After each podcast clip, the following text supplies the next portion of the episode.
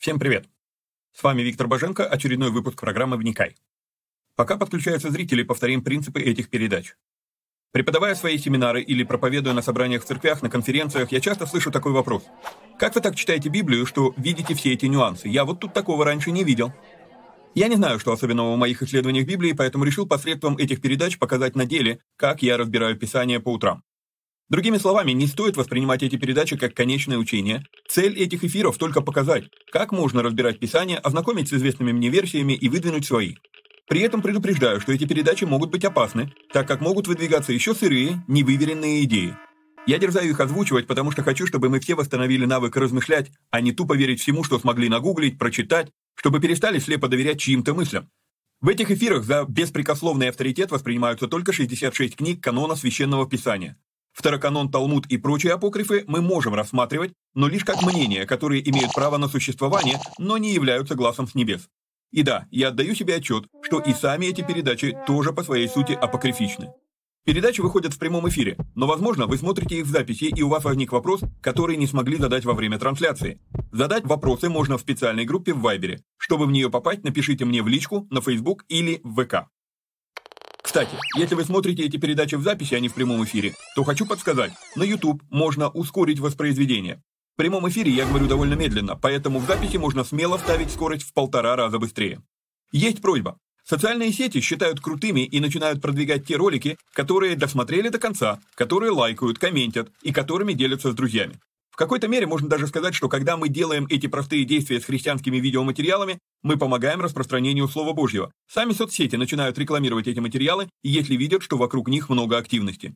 Поэтому, если у вас не убудет, прямо сейчас ставьте пальцы, подписывайтесь на канал на YouTube, жмите колокольчик, обязательно поделитесь ссылкой с друзьями, сами досмотрите до конца и все такое.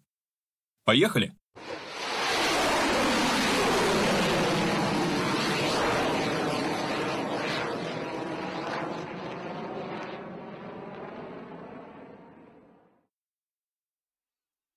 Хорошо.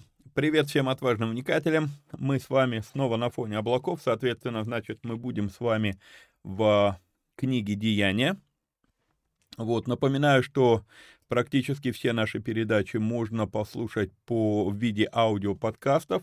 Перейти на, найти аудиоподкасты можно вот по этой ссылке bajenko.mave.digital.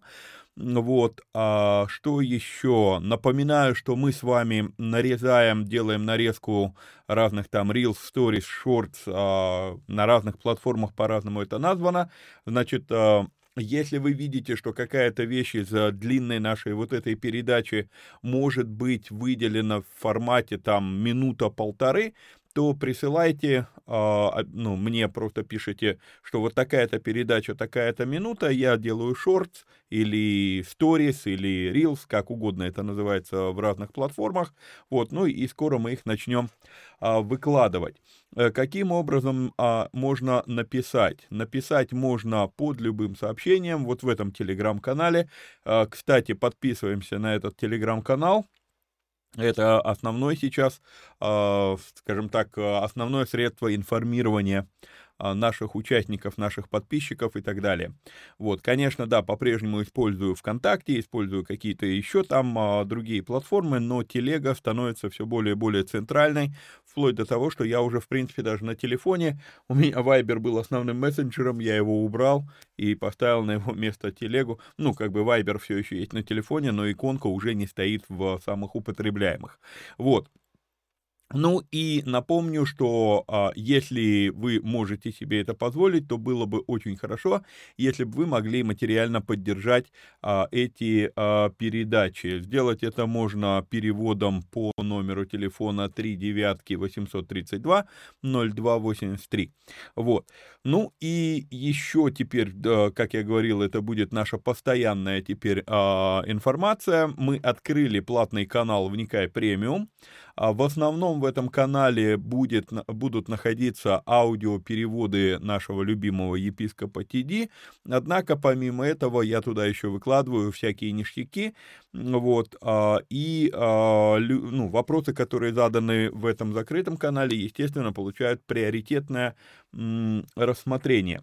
Вот, но Например, прислали вопрос, там, почему почему в церкви, а, почему церкви не рекомендуют э, вступать в брак, там, пересекаясь по деноминациям и по, там, по разным церквам.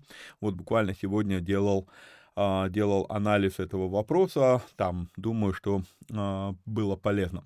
Вот, а, значит, попасть в этот канал можно, пройдя вот по этой ссылке, успехвбоге.рф, наклонная черта премиум, раньше ссылка была другая, собственно, Адрес будет тот же самый, просто мы сделали такой, а, такой адрес теперь, который легко запомнить. Вот, успехвбоги.рф, наклонная черта, премиум. Вот, все, теперь переходим с вами к, но, к Новому Завету, объявления закончены, и мы дошли до четвертой главы а, книги «Деяния», и в четвертой главе а, в какой-то мере это продолжение истории про исцеление человека, который, которого выносили он был хромым от рождения, настолько хромым, что его выносили к воротам красным или прекрасным а, у храма, чтобы он просил милостыню. То есть это тот человек, который не, не был способен ходить и, судя по всему, не был способен ходить от рождения. И вот а, Петр и Иоанн идут, мы с вами в прошлом а, белом эфире обсуждали, а, что они идут во время молитвы Минха, они идут помолиться в храм, а, происходит контакт между Петром и Иоанном и этим хромым человеком, и он исцеляется. И а, на этом мы остановились в прошлом эфире, что он исцелен, он радуется, скочит там вместе с ними, а, естественно, сбегается народ, а, потому что все это происходило у храма, а потом внутри храма, вот, и Петр проповедует. И вот эта вот проповедь, это так называемая вторая проповедь Петра, не то, что их всего было две, вторая задокументированная в книге Деяний проповедь, вот, это проповедь привлекает много внимания, и, естественно, мы с вами видим, зачитали эти стихи, но теперь их повторим, как, когда они говорили к народу, к ним приступили священники и начальники стражи при храме и садукеи, досадуя на то, что они учат народ и проповедуют в Иисусе воскресение из мертвых. Заметим сразу по второму стиху, досадуя, что они учат народ и проповедуют в Иисусе воскресение из мертвых, не исцеление. Любопытно. А ситуация, которая все это спровоцировала, это исцеление. Исцеление радикальное, мы увидим дальше, оно прям, ну, такое привлекло к себе много внимания. Однако, однако, Здесь претензия про воскресение из мертвых. «И наложили на них руки и отдали их под стражу до утра, ибо уже был вечер. Многие же из слушавших слово уверовали, и было число таковых людей около пяти тысяч». Мы еще вернемся чуть-чуть назад, но я хочу э, состыковать первый стих э, и пятый стих. На другой день собрались в Иерусалим начальники их, и старейшины, и книжники, Иоанна первосвященник, и Каяфа, и Иоанн, и Александр, и прочие из рода первосвященнического. То есть я хочу состыковать пятый, шестой стихи и первый стих, и сделать некоторое такое вступление, все-таки что же здесь за а, куча народу которая упомянута, да, то есть, итак, мы с вами видим священники, начальники стражи, при храме и Садукеи. Вот. После этого мы с вами видим, а, собрались начальники их, и старейшины, и книжники, и потом опять перечисляются первосвященник Анна или Каяфа, и, и, или Иоанн, или Александр, и прочие из рода первосвященников. А, ну, кто это такие? По сути дела, в, э, в большей мере сегодняшний эфир можно сказать, что это, а, в как, ну, так, а, по большой части будет перевод одной из лекций а, Брэдфорда, а, где он объясняет многие вещи как раз вот по четвертой книге Деяний, и а, я многое, честно говорю, многое взял у Брэдфорда. Вот, итак, Значит, что, э, как он объясняет, ну, собственно, он, в свою очередь, цитирует еще одного богослова, а тот богослов в итоге э, цитирует Иосифа Флавия. Вот. А, итак, а, кто здесь есть? А, не зря во втором стихе подчеркнуто, что они досадовали на то, что Петр и Иоанн проповедовали в Иисусе воскресение из мертвых. Потому что, как мы с вами помним, садукеи не верят в воскресение. Садукеи — это и есть священники. Окей?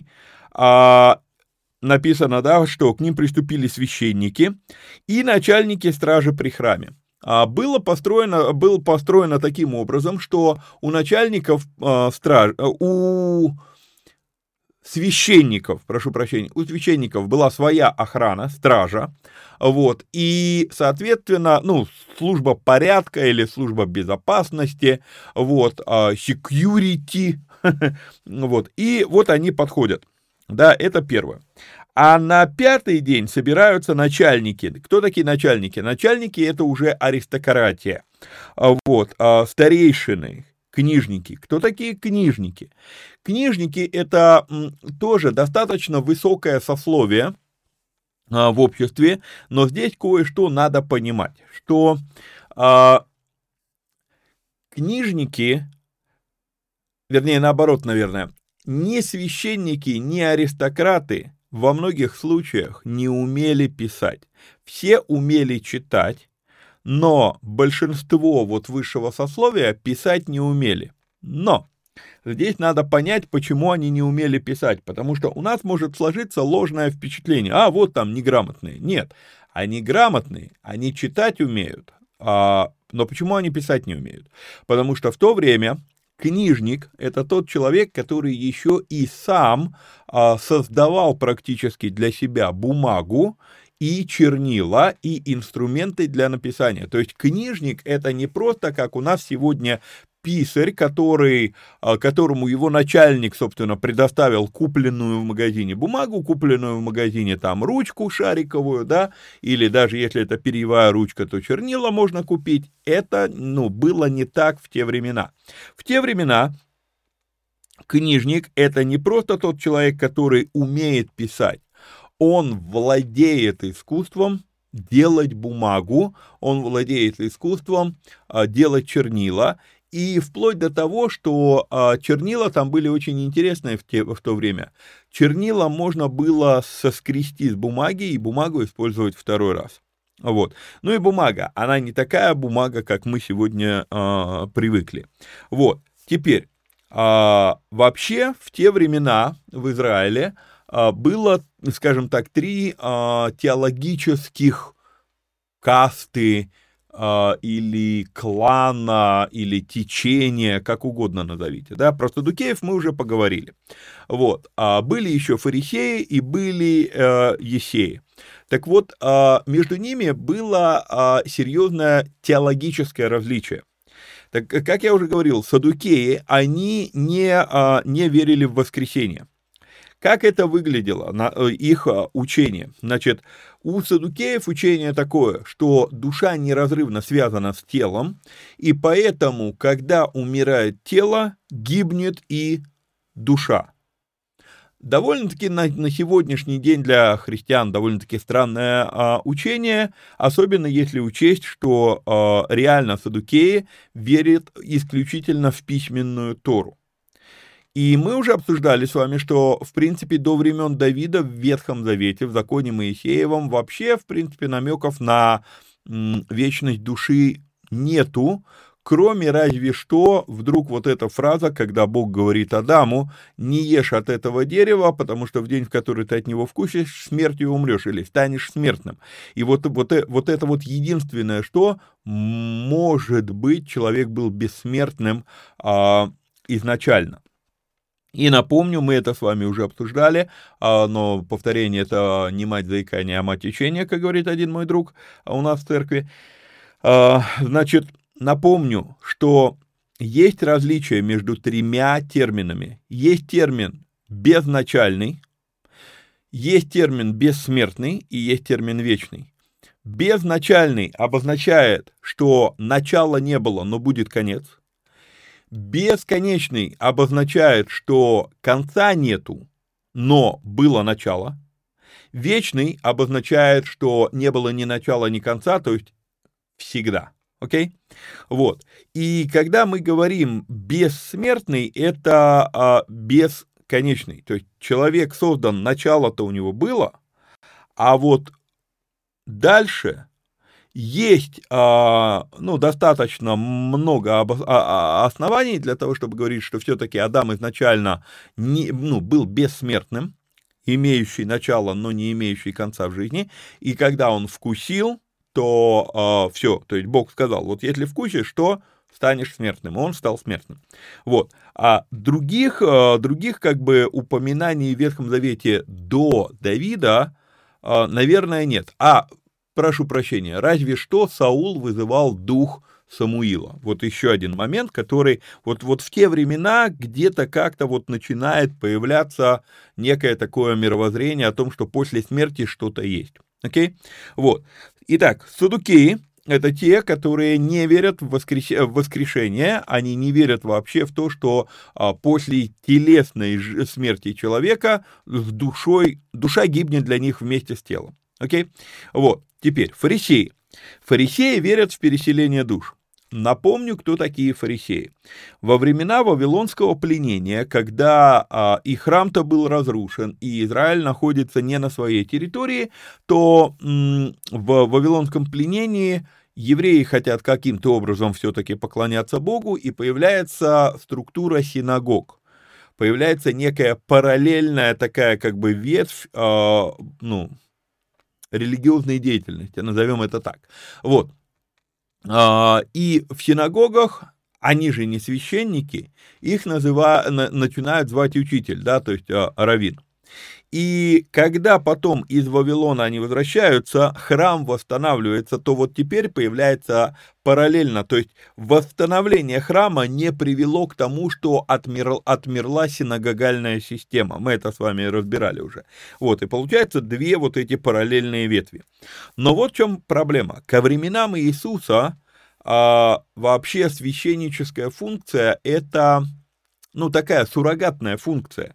Особенно, если мы поговорим про первосвященников, и здесь они тоже упоминаются, да, то есть вот э, шестой стих, то, что я вам показывал, Иоанна, первосвященник и Каяф, и Иоанн, а, это радикально отличающиеся от а, первосвященнической линии Аарона а, служители. В каком плане? В том плане, что а, перво, ну, священничество по линии Аарона – это наследуемое а, призвание. Это, то есть, а, ты, ты, ты не мог стать священником, ты мог родиться в семью священников, и значит, тебе может появиться возможность а, быть, а, ну, быть а, священником, да, ну, собственно, ты должен был быть священником, если ты прямой потомок а, именно Аарона, вот, из колена Левия, но из рода Аарона. А во времена Иисуса это было уже не так. Я сам вот как раз только от Брэдфорда это узнал, ну как там, пару-тройку месяцев назад, э, был сильно удивлен. Оказывается, во времена Иисуса э, первосвященник поставлялся, по сути дела, э, ну, выборно, и эта должность, вот первосвященником по линии Аарона, если стал первосвященником, это пожизненно. Другой первосвященник может быть только когда этот первосвященник умрет. Вспомните, собственно, города-убежища, когда человек кого-то убил, он должен был убежать в этот город-убежище до той поры, пока не умрет священник. Окей? Okay? Вот, то есть это вот, э, ну, первосвященник. То есть, когда первосвященник менялся, то из города-убежища могли а, уйти, а, выйти те убийцы, которые непреднамеренно а, совершили убийство, вот, и после смерти первосвященника их уже не могли, как бы, им не могли уже мстить. Вот. А здесь это не так. То есть он мог побыть некоторое время первосвященником, а потом он мог передать, в принципе, по своему усмотрению эту, эту должность, он мог ее продать, эта должность была, ее можно было купить, продать и так далее, и так далее, но есть, и, и это началось со времен а, Маковеев, то есть а, во, второ, во второканонических книгах есть как раз книги Маковея, вот, и вот в это время при, появляется, что, а, по сути дела, а, должность первосвященника, она перестает быть чисто религиозной, она становится политической.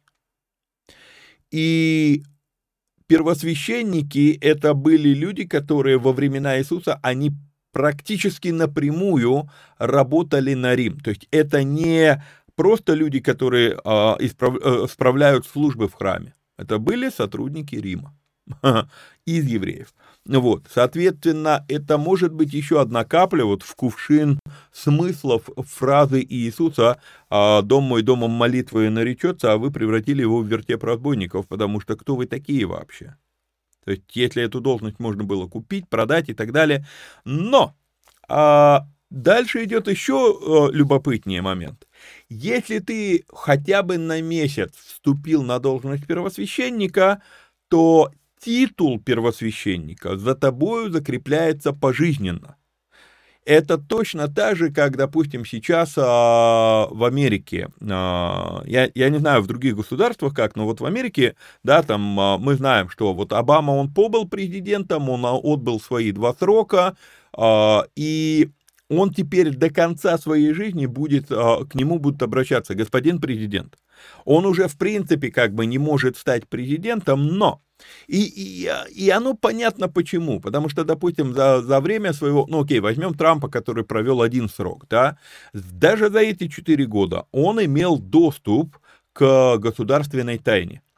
Вот. И теперь, когда он не президент, если, если э, вернее, когда он не активно действующий президент, то, э, ну, получается, как бы он, он может разглашать эту тайну, да, ну, то есть, понимаете, пути назад то есть это как бы это кульминация, это, это самый верх в политической карьере, и пути назад для этих людей уже нет.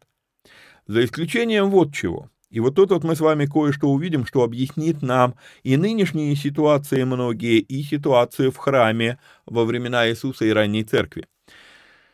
Если эти люди имели доступ к государственной тайне, к пониманию всех, э, э, пол, полная картина всей структуры власти, связи там и так далее, и так далее, то есть он знает, где, как, где какую кнопку, где какого человека дернуть, то есть и так далее, и так далее, то получается, что этот человек по-прежнему наделенный огромной властью, но так как он теперь не активно действующий президент, власть у него есть, а ответственности нет. И вот получается, что, ну, вот а, я бы называл, я, сейчас все больше и больше всплывает такой термин, как а, глубинное государство, deep state, вот, на английском, или мы бы это мы, ну, Конспирологи это называют теневое правительство, закулисное правительство, там разные э, теории заговора существуют на эту тему. Да, по-моему, все очень просто вот эти вот бывшие президенты, которые остались с полномочиями, они знают лазейки, они знают ходы, у них по-прежнему огромный уровень влияния, но отсутствие ответственности то есть я могу, я по-прежнему, куда бы я ни позвонил, я представляюсь, а, и ну, люди ну, будут вынуждены взять под козырек. Но отвечать за мои действия будет тот, кто сейчас активный президент. То есть, как бы, ну, расхлебывать ему. И вот это вот появляется действительно вот эта вот идея теневого правительства, да, вот, то есть они могут что-то делать, а, и не факт еще даже, что президент, а, который ныне, прямо сейчас а, активно исполняющий функции президент, да, что он будет в курсе происходящего. Вот нечто похожее запросто могло происходить и во времена Иисуса, ну, собственно, со времен Маковея в храме. И намек на это мы с вами видим в шестом стихе. Иоанна первосвященник и Каяфа. Стоп, мы с вами знаем из ситуации распятия Иисуса Христа, что именно Каяфа был первосвященником. Теперь у нас тут Анна. Анна первосвященник – это тесть Каяфы. То есть сейчас практикующий первосвященник Каяфа, Анна когда-то был первосвященником. И Иоанн и Александр, похоже, это тоже из первосвященников, из того, как построена эта фраза. И Каяфа, и Иоанн, и Александр, и прочие из рода первосвященнического. То есть вот, он, вот это вот теневое правительство Израиля, а, вроде как на виду все делает там Пилат, да, а по факту вот оно, да, за кулисье. Вот, то есть это вот то, что мне хотелось бы вам объяснить. А, теперь, а, третий, третий клан это Есеи или Эссены или Кумраниты, то есть а, кумранские свитки, а, свитки Мертвого моря, все это вот, а, все это оттуда идет, вот, это Есеи. А, во что верили Есеи? Есеи верили в то, что а, душа, то есть они верили в воскресение, то есть их, их идея такая, тело тленно, душа нетленна. душа моральна, поэтому она стремится к праведности. Вот. Фарисеи же, я у, у, убежал от фарисеев, так и не объяснил, во что верят фарисеи. Фарисеи верят не просто в то, что душа а, вечна. Фарисеи верят в переселение душ. Естественно, когда ты говоришь, а, ну, присутствии религиозного а, иудея, он сразу тебе скажет, нет, мы в переселение душ не верим, это не так. Чем отличается убеждение фарисеев от а, убеждения, а, ну, от, от учения о переселении душ, которое есть в Индии, допустим? В Индии переселение душ идет для всех, и я там глубоко сейчас уже этого не помню, давно было дело, когда я хоть как-то этим интересовался, но, по-моему, душа должна пройти семь перерождений, и если все семь перерождений, а, ну, душа живет ну, а, как бы стремясь к добру, да, то есть получается, что если ты угождаешь плоти, то ты перерождаешься уровнем ниже, то есть ты был человеком, можешь стать даже животным, потом деревом, вот. Если ты а, жил, стремясь к добру, то ты рождаешься в более высокой касте, потом еще в более высокой касте. И вот если семь перерождений, ты пришел наверх, то после этого там душа, ну, там обожествляется, да? Вот, по-моему, там так, ну, могу сейчас не очень точно все это описать. Так вот, у фарисеев учение было другое. У фарисеев, если человек жил грешной жизнью, то его душа так же, как у садукеев, гибнет вместе с телом. Когда человек умирает, э, тело погибает и душа погибает. А если человек стремился к праведности, то тогда его душа перерождается в более, ну, как бы в еще одну душу, то есть а, более праведный дом, более праведная семья и так далее, и так далее. Так вот, чтобы было понимание, сегодняшние раввины, сегодняшние синагоги, синагоги, те синагоги, нынешние синагоги, то есть фарисейство, оно переросло в равинат, в, ну, в, в, в, в, как, то есть фарисеи того времени, это раввины сегодняшнего времени, то есть это одна линия. Окей? То есть и поэтому, когда э, читаешь какие-то труды раввинов, то, в принципе, и э, идеи там о переселении душ э, можно на, наткнуться, ну, они их называют по-другому, эти идеи, и так далее, и так далее. То есть просто вот, чтобы было понимание, о чем, э, о чем мы здесь сейчас говорим. И, кстати, мы это с вами потом увидим в книге Деяний, когда Павел будет именно на этом играть между фарисеями и садукеями, сталкивая их лбами. Вот. Про садукеев и фарисеев мы видим часто упоминания в Новом Завете, и про есеев упоминаний немного, совсем немного. Почему? Потому что а, с точки зрения есеев, а, ну, садукеи вообще напрочь коррумпированы, это римские ставленники, да, то есть это, ну, там наверное, скажем так, что для есеев, а, ну, садукеи это вообще даже и не религиозные лидеры, как минимум отступники, а как максимум вообще э, падшие грешники. Вот. А, а фарисеи искажают Писание, потому что они верят в устные предания. Там тоже, ну, повторюсь, давно было, когда я объяснял, а, что такое письменная, письменная Тора и устная то, то, то, Тора, или Тора, правильно будет говорить. Значит, а, с точки зрения фарисеев, как это выглядит? Есть письменная Тора, это то, что закон Моисеев, Пятикнижья, но при этом Бог Моисею еще много чего рассказал, что Моисей передал устно, и вот это вот передавалось из уст в уста, оно так и не записывалось до, по-моему, не помню, чуть ли не до 8 века нашей эры, и только уже вот в нашей, ну вот в, в эти где-то времена, а так как э, Израиль уже, собственно, был без государства, без территории, а, ну, начинал просто теряться как таковой в мире, то решили записать, а, записать а, устное предание, а так появился Талмуд. Вот. Да, ну, плюс-минус, могу в веках ошибаться. Вот, идея такая, как бы. А, в то время как садукеи, я сказал, они не приемлют вообще как таковой, а, ну, устной Тары, вот, то есть, ну, предание и предание, вот, а, а Есеи тоже не приемлют устной Тары, то есть, как бы, ну, это, что такое устная Тара? А, по сути дела, это вот для нас с вами сегодня это как разница между Писанием и там, я не знаю, там, книгами, там, ну, у меня есть книги написанные, там, у Тиди Джейкса книги написаны, там, у, э, там, Б, э, там, Бенни Хина книги написаны, Хейгана, там, ну, и так далее, кого, куча там разных авторов, да, вот, вплоть до, вплоть до там у Блаженного Августина книги написаны. То есть раз не включено в канон, то это, скажем так, это как вторичный уровень да, э, книг а, по учению. Вот. И вот, вот эти книги, если их все собрать, и что? Вот, и мы теперь говорим, если мы садукеи, то мы верим только в Библию, эти книги вообще выбрасываем. Если мы фарисеи, мы верим во все вот эти книги. Ну и так, время от времени можно в Библию иногда заглянуть. Вот. А если мы ищеи, да, то мы верим, опять же, только в Библию. Эти книги принимаем к сведению, но именно как вот, ну, книги там второго, третьего класса или уровня надежности, доверия и так далее. То есть вот такая картина, то есть где все это происходит? Это происходит вот в этой обстановке. Вот они собрались. Вот, ну теперь, собственно, по тексту. Потратил полчаса на объяснение ну да ладно, думаю, это было полезно. Итак, то есть, а, значит, подошли священники и начальники стражи и садукеи, досадуя, что они учат народ и проповедуют в Иисусе воскресение из мертвых. Наложили на них руки, отдали их под стражу до утра, ибо был уже вечер.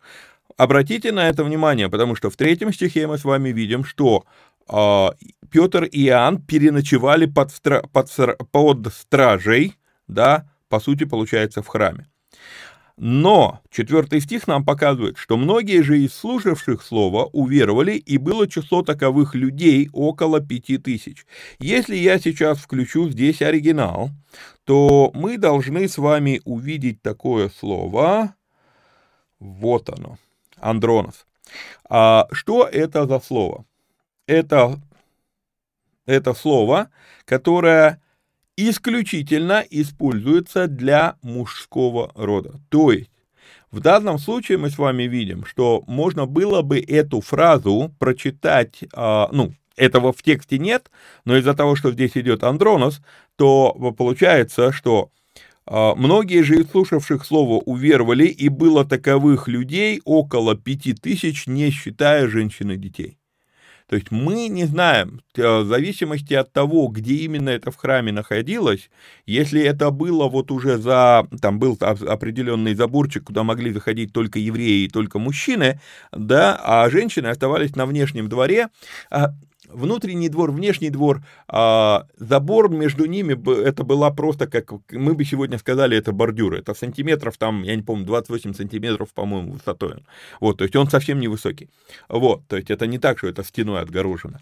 И получается, что если это было во внутреннем дворе, то во внутреннем дворе там могли быть только мужчины. Но если это все происходило во внешнем дворе, то тогда там могли быть еще и уверовавшие, еще и женщины. Мы не знаем. Этой информации у нас нет. На другой день собрались в Иерусалим начальники, их и старейшины, и книжники Иоанна Первосвященника, Каяфа Иоанн и прочие из рода первосвященнического. То есть мы с вами это все уже разобрали. Вот. А, то есть здесь можно даже не останавливаться. И поставив их посреди, спрашивали, какую силою или каким именем вы сделали это. Еще раз подмечу, что в данном случае, вот как во втором стихе, да, то есть они досадовали на то, что преподается воскрешение из мертвых. Никто, нигде здесь в этой главе, да, Петра и Иоанна э, судят, да, здесь есть претензии к ним, но никто здесь не оспаривает того факта, что исцеление действительно произошло. То есть с этим не спорят. И здесь они говорят, какую силу или каким именем вы это сделали. Окей? То есть вот это вот, ну, как бы тоже а, важный такой нюанс. То есть их не интересует, понимаете, вот и, и вот это вот, а, ну, опять же, глубинное, как оно, закулисное правительство и так далее, да, потому что здесь прям конкретно, вот они, первосвященники на пенсии, грубо говоря, да, как, как президенты на пенсии. А, их не интересует народ. Их интересует их догматика, и как вы посмели бросить вызов нашей догматике. И все. То есть, как люди живут, что он там исцеление получил, и что у людей есть шансы на исцеление и так далее. Никого это не волнует. Волнует нас сейчас, вы, вы что оспариваете, вы что бросаете вызов нашей догматике. То есть, вот оно, вот как бы серьезная проблема. Тогда Петр, исполнившись Духа Святого, сказал им, начальники народа и старейшины э, израильские. Что значит исполнившись? Он не был исполнен со, втор со второй главы разве? Ну, во-первых, я обращал ваше внимание, что во второй главе есть основания думать, что Петр не был исполнен Духа Святого, потому что, а, ну, как бы, или, по крайней мере, если и был исполнен Духа Святого, то не было гласовали а, говорения а, иными языками, потому что, когда народ сбежался на происходящее и подумали, что они пьяны, то Петр говорит, а, он не говорит, что мы не пьяны, он говорит, они не пьяны. То есть вот этот вот нюанс, как бы, ну, я не могу его выкинуть на свалку. Вот, то есть есть этот нюанс. Вот. Однако, вот здесь вот, тогда Петр, исполнивший Духа Святого, а, я думаю, что дело не, не в этом, получил Петр а, исполнение а, здесь или нет. Я думаю, что это не важно вообще в данном случае но если, если как бы речь про, э, про, ну, про испол... то, что он уже был исполнен, тогда что получается? Ну, здесь, понимаете, вот куча демагогии будет. То есть, либо он был, либо он не был исполнен тогда, либо если он тогда был исполнен, что дух его покинул, а теперь заново пришел, или как? Я думаю, что дело вообще не в этом. Я думаю, что вот эта фраза «исполнившись Духа Святого», простите меня за такую аналогию, но эта фраза которую мы сегодня описываем, о, о мурашки пошли, видишь, а, то есть а, вот как бы а, состояние, когда вот ты особым образом переживаешь его прикосновение. То есть это не то, что вот дух его покинул там или еще что-то, нет, это просто вот, ну, как говорится, его накрыло. Вот, вот, вот просто. Возможно, возможно, буду использовать нашу современную вот эту вот аналогию мурашки пошли, возможно, у Петра мурашки э, пошли от того, что он вдруг вспомнил, что Иисус их предупреждал, и он сказал, что поведут вас перед Синедриона, перед начальниками, и когда вы э, предстанете перед ними, не думайте заранее, что вы будете им говорить, ибо Дух Святой будет давать вам, что сказать. И может быть вот это вот, а он вспоминает, что вот она эта ситуация, но Иисус там четко подметил, что это будет в вашей жизни для свидетельства этим людям, что, что вот когда это произойдет, Дух Святой скажет вам, что говорить во свидетельство. Вот. И поэтому, возможно, то есть Петр вдруг да, осознает, что вот, вот Иисус тогда это говорил, и мы, может быть, даже и не обратили на это внимания, а теперь бам, да вот же она ситуация. И сколько раз в жизни, и у меня такое было, думаю, и у вас было, мы иногда это называем состояние дежавю, то есть ты оказываешься в какой-то ситуации, у тебя такое ощущение, что ты здесь уже был.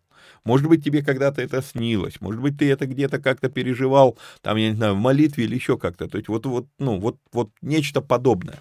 Вот, поэтому я думаю, что, э, ну, вот кстати, а, вот это для меня один из таких намеков, как действует на самом деле пророческое предсказание.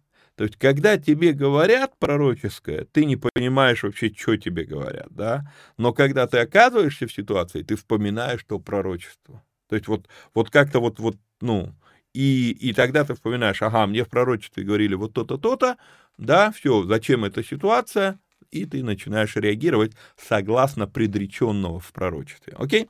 Вот. Дальше он говорит, если от нас сегодня требуют ответа э, в благодеянии человеку немощному, как он исцелен, то да будет всем, всем вам и всему народу израильскому, э, так, то да будет известно всем вам и народу израильскому, что именем Иисуса Христа Назарея, которого вы распяли, которого Бог воскресил из мертвых, им поставлен он пред вами здрав. Окей? Вот, то есть, а, что мы здесь видим? Во-первых, в девятом стихе, в девятом и в десятом стихе хочу обратить ваше внимание на два слова. А, они очень любопытные. Значит, в девятом стихе исцелен, в десятом стихе здрав. Видите, да, вот а, как так получится нам показать. Ну да, наверное, вот так вот будет лучше. Исцелен и здрав. Два слова.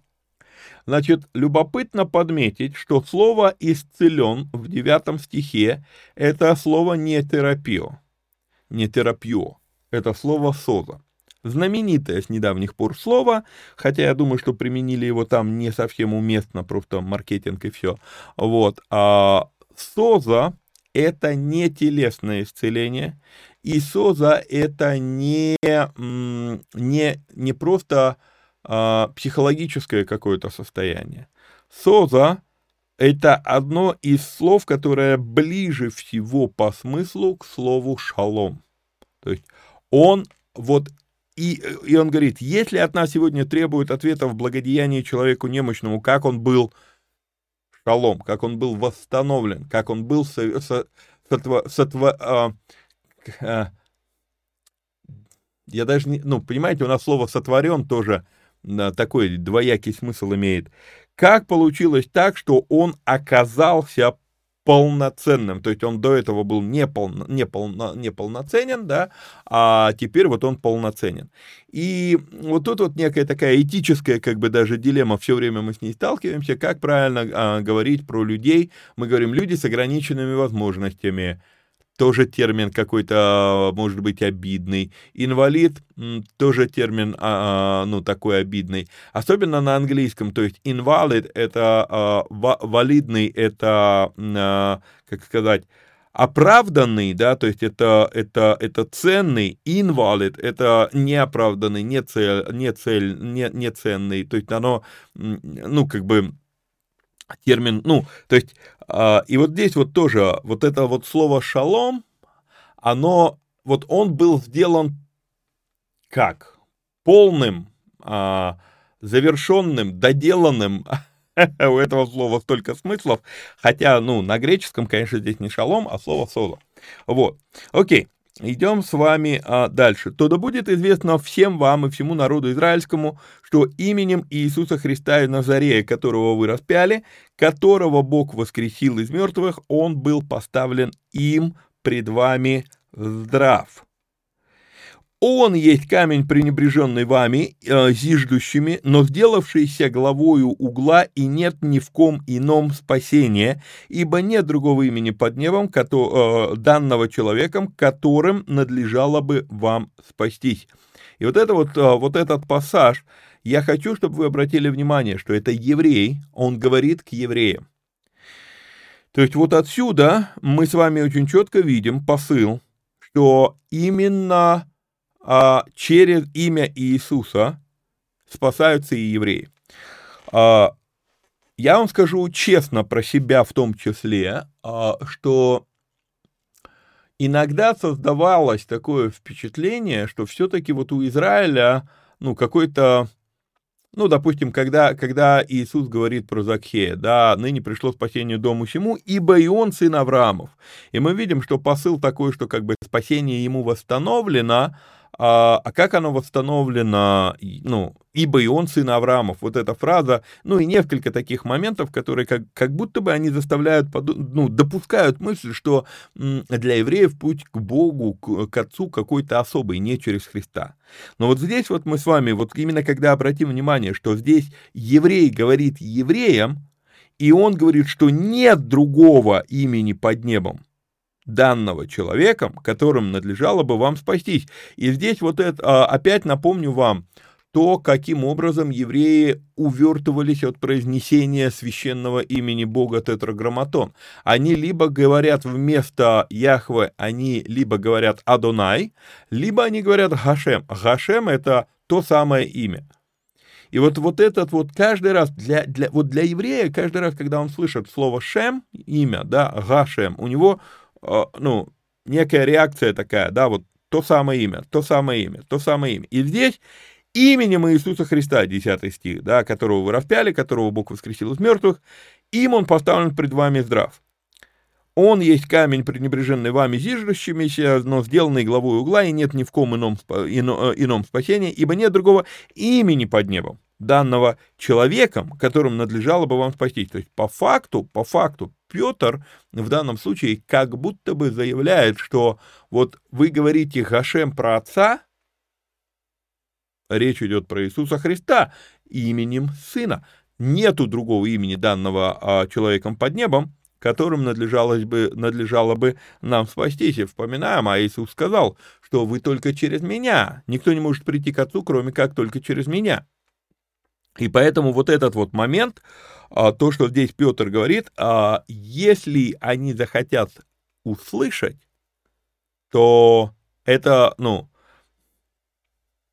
более прямого указания вот для еврейского ума вот именно вот в этой игре имени, имени, имени нету более прямого указания на божественность Иисуса Христа. Опять же, еще раз, если они захотят это услышать. Помимо этого, 11 стих мы с вами видим, что Петр цитирует здесь у нас а, Ветхий Завет, а, вот, и естественно, естественно, ну, надо понимать, Напомню еще раз, особенно вот, ну, если все еще среди моих зрителей, наверняка все уже разбежались, те, кто ну, верит, что Новый Завет — это отдельная самостоятельная единица без Ветхого Завета, но если, если еще есть те люди, которые считают, что мы можем разделить заветы между собой, да, то просто вот, ну, а, ответьте мне на один простой вопрос. Если Новый Завет еще вот в это время не написан, то во что верили апостолы? Если Новый Завет, но, Новый Завет пишется, ну, э, по, практически там, грубо говоря, с 60-го года до, э, до, ну, самое позднее, а, там, 90 каким-то годом а, датируется книга Откровения, предположительно, на мой взгляд, раньше, ну, ладно, окей, большинство богословов думают, что 90 какой-то год, вот, то а, во что верили, во-первых, на основании чего Иисус учил своих учеников? Во-вторых, а, про какие книги говорит а, а, Павел Тимофею, когда говорит, принеси мне книги, особенно кожаные, да, или все Писание богодухновенно, а Евангелия в это время еще не записаны. Во что верили, на основании чего строили свое учение ученики, ранняя церковь, если Новый Завет в то время еще только вершился, но еще даже не писался. То есть вот, вот это вот момент. То есть они, они здесь оперируют только Ветхим Заветом. Да, и тот же самый Брэдфорд говорит, что ну, 55% Нового Завета — это тексты, собственно, цитаты из Ветхого Завета. Вот. Итак, ибо, не, не, ибо нет другого имени под небом, данного человеком, которым вам надлежало бы, которым, которым надлежало бы нам спасти, да, то есть это еще раз говорит еврей, еврею, евреям, причем высокопоставленным евреям. Вот. Видя смелость Петра и Иоанна и приметив, что, люди, что они люди не книжные и простые, они удивлялись. Между тем узнавали их, что они были с Иисусом. И у меня возникает вопрос, в чем, в чем, в чем именно смелость? Понимаем ли мы до конца, в чем проявляется смелость Петра и Иоанна? И вот тут вот я записал себе а, комментарий таким образом, что а, здесь мы наблюдаем, вот, ну, я лично даже а, переживаю в определенное, определенный побочный результат того, что в Библии, а, кни, ну, как бы есть разные книги, разные там главы, стихи, да, то есть я, я много раз уже говорил, что вот эта вот разбивка, она нам зачастую мешает понять цепочку событий, вот, а, и в данном случае, да, то есть распятие Иисуса Христа, вот мы когда читаем, распятие Иисуса Иисуса Христа где происходило? Оно происходило в четырех Евангелиях. Мы сейчас в деяниях. И где-то подсознательно происходит такая, э, такая как бы страничка, да, что окей, это другое. То есть мы то перелистнули, и вот теперь другие события. И как будто бы между ними огромная разница. Не забывайте, прошло всего 7 недель. То есть, по факту, смелость Петра проявляется в данном случае в том, что тот, кто должен был, во-первых, защищаться. Он должен был защищаться, его поставили перед Синедрионом, высочайший иудейский совет. То есть это перед ним вся эта когорта закулисного правительства, все эти первосвященники, да, и по сути-то он должен был бы защищаться А что он делает? А он выносит им приговор. Именно тем людям. Он говорит, вы его распяли. Смотрите, да? Вы рас, э, распяли, он говорит. Да будет вам известно, вы распяли. А, так, им он поставлен пред вами здрав. Потом, камень, пренебреженный вами. Да? То есть он дважды он, я хочу, чтобы вы увидели этот момент, он конкретно обращается именно к тем людям, которые вынесли приговор Иисусу, что подвергнуть его ну, смерти. И со двора Каяфы его тогда повели к, э, к Пилату. Помните? То есть вот, и, и, и вот в этом его смелость, вот в этом как бы, ну, в этом наезде и есть его а, отвага, которую они увидели. Итак, видя смелость Петра и Иоанна и приметив, что они люди не книжные и простые, они удивлялись, между тем узнавали их, что они были с Иисусом. Видя же исцеленного человека, стоящего с ними, ничего не могли сказать вопреки. Вот, вот, вот, вот он, вот он этот, э, вот она эта реплика, да, э, вернее, как не реплика, а этот пункт. Как ты будешь оспаривать исцеление? Помните, я говорил, что никто не спорит, что исцеление произошло. А, как ты будешь оспаривать исцеление, когда тот, кто, про кого речь, вот он здесь стоит? И я хочу подметить, что этот исцеленный человек, я не зря обратил внимание, Петр и Иоанн переночевали уже под охраной, а, ну, под стражей в этом, в, в храме. То есть это уже на следующий день. И этот человек пришел пришел на это судилище. Конечно, можно предположить, что и этого ранее хромого человека тоже арестовали, либо он пришел для того, чтобы доказать свою верность и, ну, то есть не, не, не прыгнул в кусты, а, то, ну, их будут судить, да лучше я как бы там залягу на дно. Он приходит.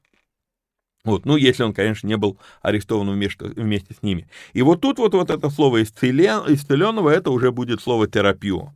Вот, то есть это уже медицинское такое, а, как бы, более медицинский термин, откуда происходит слово терапевт. Хотя, согласно словарной статье, э, в то время это слово еще не имело такого смысла. Но вот уже как бы вот ближе терапию терапевт. Вот. А, так, ничего не могли сказать вопреки.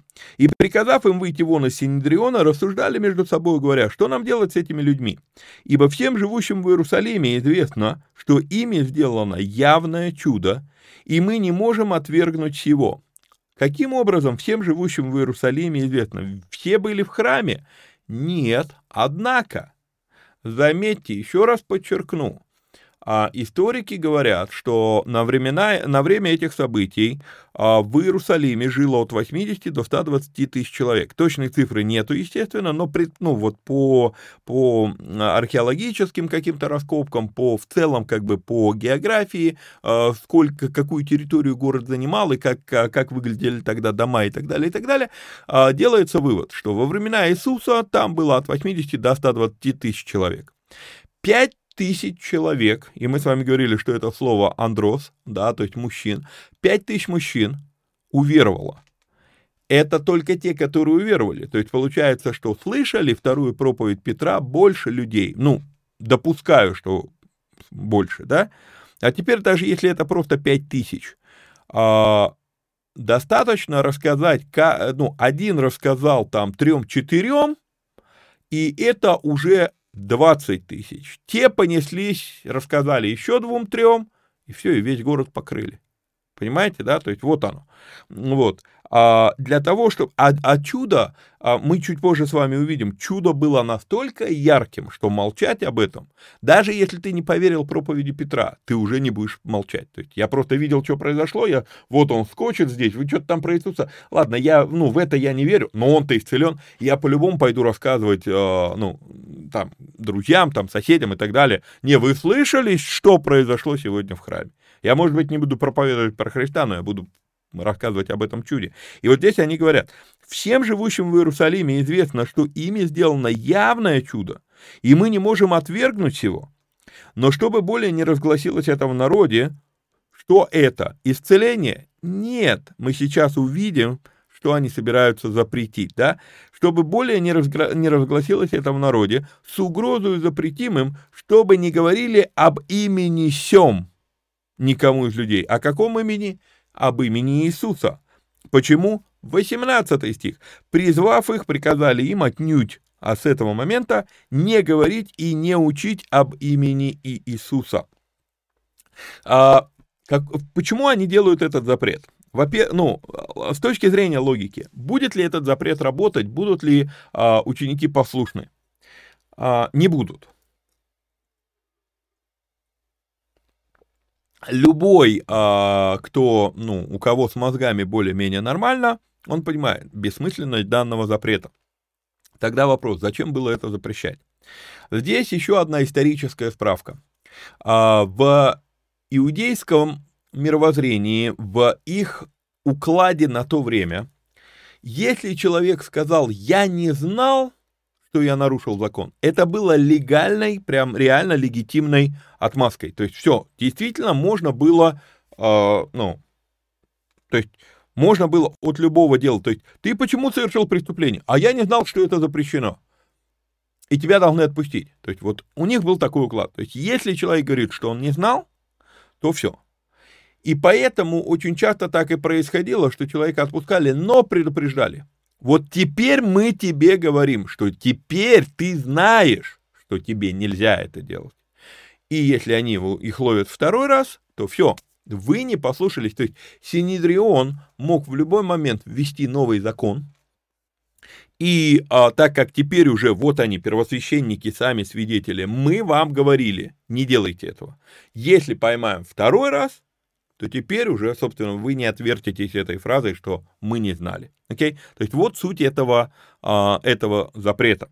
Вот, то есть Синедрион, вот буквально у нас на глазах, изобретает новый закон. Запрет проповедовать это имя, не учить об имени Иисуса. Но Петр и Иоанн сказали им в ответ, «Судите, справедливо ли пред Богом слушать вас более, нежели Бога?» Петр не задает здесь вопрос в том плане, что, ну вы нам скажите, вот, ну, нам как, вас слушать или Бога, как скажете, так и будет. Нет. То есть, по сути, мы видим, что 20 стих, мы не можем не говорить того, что видели и, и, и, и слышали. То есть, по сути дела, Петр как бы бросает обратно мяч первосвященникам и говорит, вы сами разберитесь сейчас, что вы делаете. Но мы вот это исполнять не собираемся. И вот по поводу того, что мы это исполнять не собираемся, мы еще с вами чуть позже поговорим. Вот.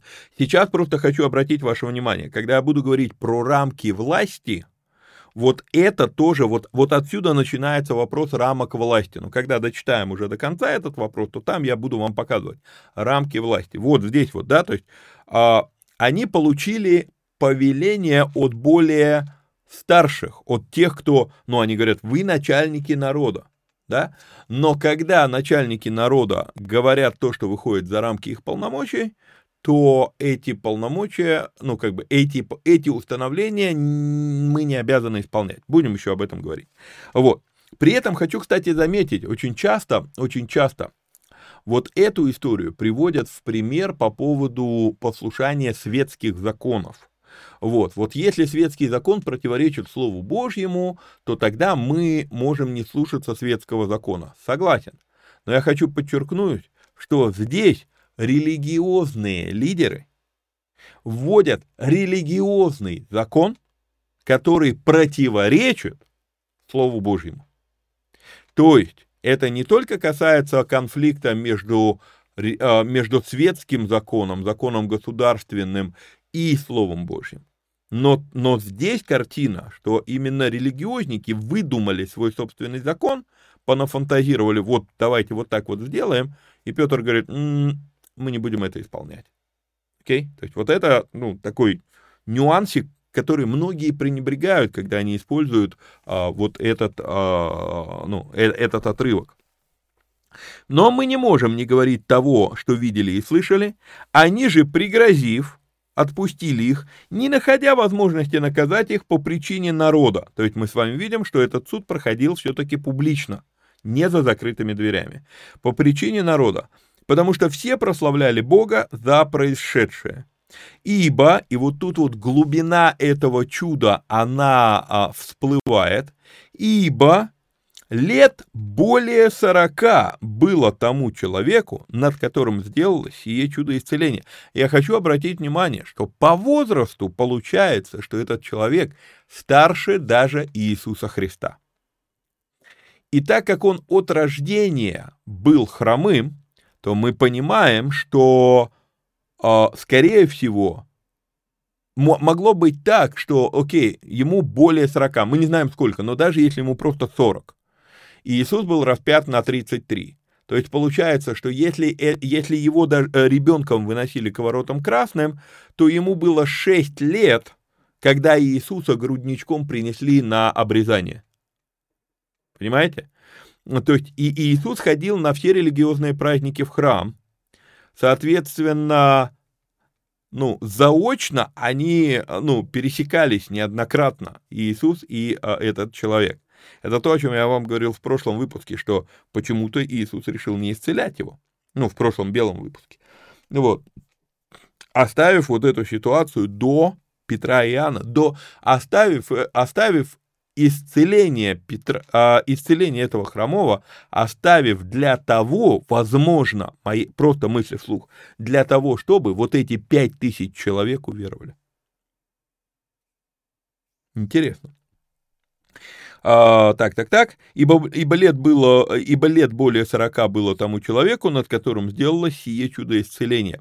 И еще один момент, который а, стоит подметить вот из того, что ему более 40 лет, это тот аспект, что реально весь Иерусалим уже видел этого человека. То есть, если все эти годы его приносили, его приносили, ну, по сути, получается, каждый день к этой молитве Минха его а, сажали перед воротами красными, да, и народ там ходит, ну, может быть, они не все там религиозные, это прям такие уж посвященные, но на основные это три праздника в год они ходили в, в храм, ты живешь в Иерусалиме, что бы тебе в храм-то не прийти, да? Вот, и вот получается, что, ну, весь город видел этого человека и весь город видел. Э, и теперь, когда говорят, вот помнишь того хромого у красных ворот? Так он ходит, прыгает теперь. Все, его подняли на ноги. Да ладно, как это произошло? Ну, то есть это, это э, понимаем ли мы вообще э, глобальность произошедшего события? Вот. Быв отпущены, они пришли к своим и пересказали, что говорили им первосвященники и старейшины. А что им говорили? Не проповедовать это имя. Окей? Вот. Они же, выслушав, единодушно возвысили голос к Богу и сказали, «Владыка Боже, сотворивший небо и землю, и море, и все, что в них». Они ссылаются, окей, а здесь нет буквальной цитаты. Но понимаем ли мы, что они опять ссылаются на Ветхий Завет, Бытие, первая глава? Вначале сотворил Бог небо и землю. Потом он сказал, что да соберется вода в одно место и стало так, и это моря, да? И все, что в них, живность вся, да, земля и море, э, и, и небо, ну, птицы, то есть все, что наполняет небо, землю и море, все, что в них, окей, то есть они ссылаются на бытие первая глава. То есть я вам говорю, то есть вот, вот таких вот цитат в Новом Завете столько, что просто мама не горюй. Вот. Дальше они переходят к псалмам. «Ты устами на отца нашего Давида, раба твоего, сказал Духом Святым, э, что метутся язычники, и народы замышляют тщетное. Восстали цари земные, и князи, и князи собрались вместе на Господа и на Христа его». А, окей, псалме, я не приготовил номер псалма, но, скорее всего, мы его здесь увидим. Да, это у нас второй псалом, Псалом Давида, зачем метутся народы и племена замышляют тщетное, восстают цари земли и князья совещаются вместе против Господа и против помазанника его. Здесь мы с вами читаем и против Христа его. А в, как, ну, так помазанника или Христа? Хе, Христос переводится помазанник. Ну, окей, Мессия, это, э, что нам сейчас Журумский даст? Нормальный, надеюсь, здесь перевод. Помазанный. Окей? То есть Христос переводится как помазанный. Вот. А, то есть они, по сути дела, они буквально цитируют второй псалом. А Лука, когда пишет Деяния, записывает это уже через то, что стало потом как, ну, прозвище, имя, псевдоним Иисуса, да, Христа его, окей? Вот. А, и вот тут вот Ибо поистине собралось в городе сем на, на, на святого сына твоего Иисуса, помазанного тобою, Ирод и Понтий Пилат с язычниками и народом израильским, чтобы сделать то, чему предопределила рука твоя и совет твой. И дальше они говорят, и ныне, Господи, возри на угрозы их и дай рабам твоим со всей смелостью говорить слово твое, тогда как ты простираешь руку твою на исцеление и соделание чудес и знамений именем, э, именем святого сына твоего Иисуса. Окей. Okay. А вот тут вот, наверное, теперь уже можно поговорить про рамки власти. То есть мы с вами видим, что после того, как а, учи, э, двое, Петр и Иоанн, они приходят к, приходят к своим, как тут это названо, а, ну, про, да, пришли к своим, вот, и они рассказывают, смотрите, первосвященники запретили нам то есть а, они, по сути, они же все в этой культуре выросли. То есть по су- а, можно предположить, что они буквально сказали так. Смотрите, Синедрион, первосвященники, выпустили новый закон, что имя Иисуса Христа проповедовать нельзя. И что дальше? Выслушав, единодушно возвысили голос к Богу, они просто молятся и говорят, Господь, мы не собираемся слушаться этого закона. И вот тут вот, в какую сторону? И вот тут вот а, я хочу, чтобы мы поняли рамки. Вот смотрите, сейчас я нахожусь в рамках того кадра, ну вот кадра, где у меня тут граница, вот, и до той границы я не дотянусь, да? Вот, то есть вот, ну, я нахожусь сейчас в рамках кадра. И если мы поймем, что вот эти рамки, э, ну, представим себе, что это рамки моих полномочий, которые предоставлены мне э, для выполнения своих функций. Моя функция сейчас что-то вам говорить, вещать, да? Вот. И надо, чтобы вы меня видели. Ну, те, кто слушает аудиоподкаст, конечно, иллюстрацию не увидят. Так вот, момент заключается вот в чем. Я выполняю правильно свои функции и остаюсь как бы в, в рамках э, своих полномочий, опять вот это слово рамка, в рамках своих полномочий, э, до той поры, пока я в кадре. Если я сейчас попытаюсь вот, вот, вот, вот почти меня не видно, да, то, да, конечно, в принципе, я что-то говорю, и, возможно, даже меня слышно, хотя я ушел от микрофона, но дело в том, что, ну, кадр мертвый, окей? И надо понимать, что начальство и власти всех уровней, они находятся именно в кадре, в рамке предоставленных им полномочий. И когда, когда идет разговор о покорности властям, то Павел, он интересно уточняет, он говорит, а, мы будем это с вами разбирать, это послание к римлянам, когда Павел говорит, что они поставлены на добрые дела. И если ты делаешь добрые дела, то тебе бояться нечего. А Павел отвергает тот факт, что они, э, ну, как, э, превышают полномочия, не, не, не может он а, а, как бы игнорировать этого факта, потому что он сам неоднократно оказывался жертвой того, что они э, превышают полномочия. Окей? Okay? Вот. Поэтому момент, момент, который надо понимать, нет власти не от Бога, и действительно, вот до той поры, пока власть остается в своих полномочиях. Вот здесь вот они полезли на тот уровень, который им никто не давал. И еще раз хочу подчеркнуть, в данном случае мы говорим про религиозные, между прочим, власти. Это также применимо и к светским властям, да, то есть есть определенные рамки, а, и если уж мы говорим о том, что у нас типа того, а, ну там у нас, особенно сейчас, особенно крупными буквами пишется типа того в Европе и в Америке, вот, а, демократическая типа того власть, да, то почему мнение народа вообще по барабану этим властям? То есть демократическая власть это та власть, которую полномочиями наделил народ но по факту, получается, нет власти не от Бога. То есть, если народ наделяет этой властью, то, получается, власть приходит через народ. А, лю, а, а власть поимевшие начинают делать то, что превосходит их полномочия. И вот тут вот, вот в этих рамках, как, вернее, когда они выходят за рамки полномочий, их закон теряет силу. Понятно, что имея там полицию, милицию, там а, вооруженные силы и так далее, понятно, что они могут заставить соблюдать тот закон, который выходит за рамки. Но внутренне мы должны понимать, окей, это может быть угроза моей жизни, но именно как вот именно вопрос моей покорности Богу в послушании властей в данном случае я ну ну я перед Богом чист, даже если не послушаюсь этого закона. Но еще раз, это только те законы, которые реально противоречат Слову Божьему. В данном случае им было запрещено проповедовать имя Христа, в то время как Христос сказал, идите и научите все народы, крестя их во имя Отца и Сына и Святого Духа. Окей? То есть вот, вот во имя. А, это, это надо понимать. То есть вот эти рамки четко, четко надо видеть. Теперь, рамки действуют двояко. Что я имею в виду, говоря, что рамки действуют двояко? Вот точно так же, если я представитель власти, и я вышел за рамки кадра, то я вышел ну, из своих полномочий, и теперь я просто несу от себя тяну.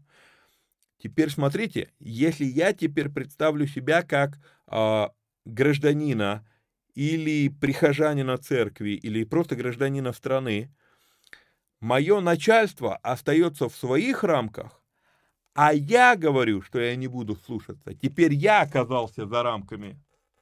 Понимаете? И когда я оказываюсь за рамками, то теперь я подвержен ударам.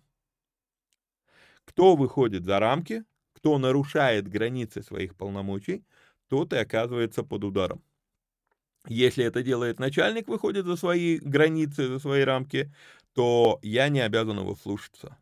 Если начальник в своих рамках, а я ему не покорен, он в, полномоч... в рамках своих полномочий действует. То есть не превышает полномочий, не нарушает своих границ. А я теперь такой умный, что я говорю, да иди ты, я, не, я, я, я, я свободный человек. Я выхожу за рамки своих полномочий, и теперь он-то прав, а я не прав, и я окажусь под ударом. Вот это вот, а, то есть надо понимать, почему они здесь так реагируют. Потому что они четко понимают, нам Господь сказал, а эти люди, даже имея власть, они идут против Господа. А раз они идут против Господа, мы не обязаны их э, слушаться. Вот, идем дальше. Значит, они воспевают, э, воспевают этот гимн, а, молятся, и ныне, Господи, возри на угрозы их, и дай рабам Твоим со всей смелостью говорить Слово Твое, тогда как Ты простираешь руку Твою для исцеления и, и на соделание знамений и чудес а, именем святого Сына Твоего Иисуса. И по молитве их поколебалось место, где они были собраны, и исполнились все Духа Святого, и говорили Слово Божье с дерзновением. Теперь, вернусь в 28 стих и разберу, у меня появился, когда я вот готовился к этому эфиру, у меня появилась интересная иллюстрация, все-таки еще раз поговорить про предопределение Божье. Потому что продолжают, продолжают писать э, вопросы, э, ну, по поводу вот, ну, если Божье предопределение, то значит у нас нет свободы выбора. И я, а, вот, ну, увидев это слово, чему, чему быть предопределила рука твоя и совет твой, вот я, я вот тут вот увидел связь. Предопределила рука и совет. Рука и мудрость, кстати, может быть. Сейчас посмотрим. Ну, здесь греческий, это как бы... А, так, не, не, не, дайте мне нормальный словарь.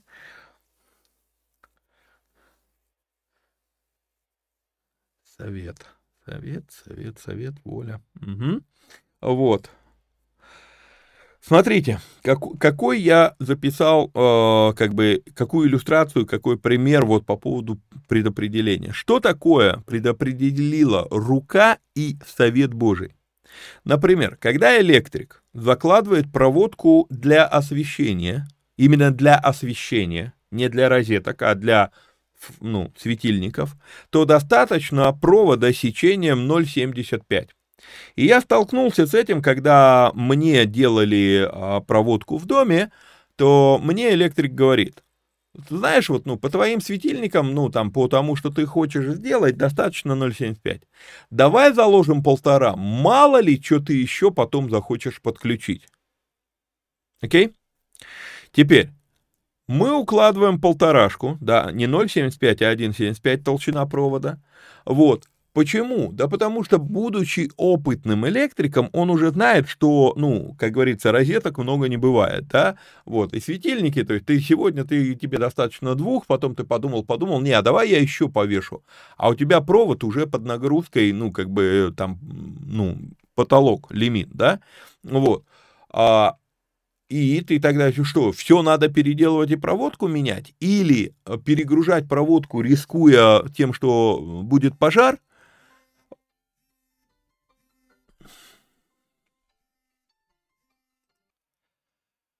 Ой, вот, была помеха, ладно.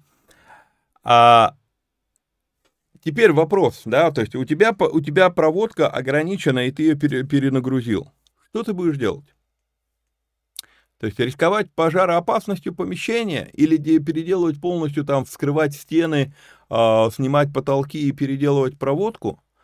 И электрик, опытный электрик, он, а по сути дела, он просто предопределяет. Он знает, что да я знаю, как вы себя будете вести. И поэтому у меня, ну, когда проводку делали, то практически везде он говорил, давай, ну, тебе вот тут вот, вот так, ну, по, по вот этой нагрузке тебе вот этого достаточно, давай положим больше. Окей, давай положим больше, какие проблемы.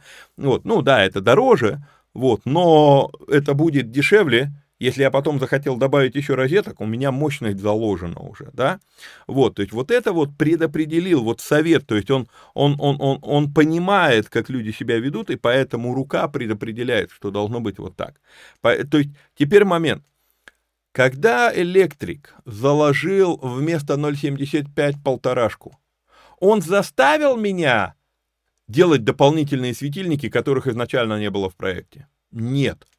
Он предоставил мне сделать это без ущерба, то есть он предоставил мне возможность это сделать предусмотрительно. Понимаете? И вот это вот то, то, чему предопределила рука твоя и совет твой, получается, что совет Божий предвидел, в какие блудни пустятся люди, поэтому рука его приготовила все для этой ситуации. Окей? Вот. А, и по молитве поколебалось место, где они были собраны, и исполнились все Духа Святого и говорили Слово Божье с дерзновением. На этом сегодняшний эфир мы с вами закончим.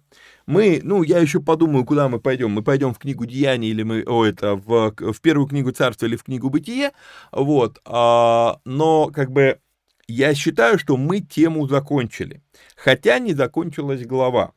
А, как я вам уже говорил, нередко с разбивкой книг Библии на главы я наблюдаю а, промахи. И вот тут вот я считаю, что здесь действительно промах, потому что история про Ананию и Сапфиру, которая начинается вот вроде как в следующей главе, на мой взгляд, начинается эта история именно с 32 стиха 4 главы.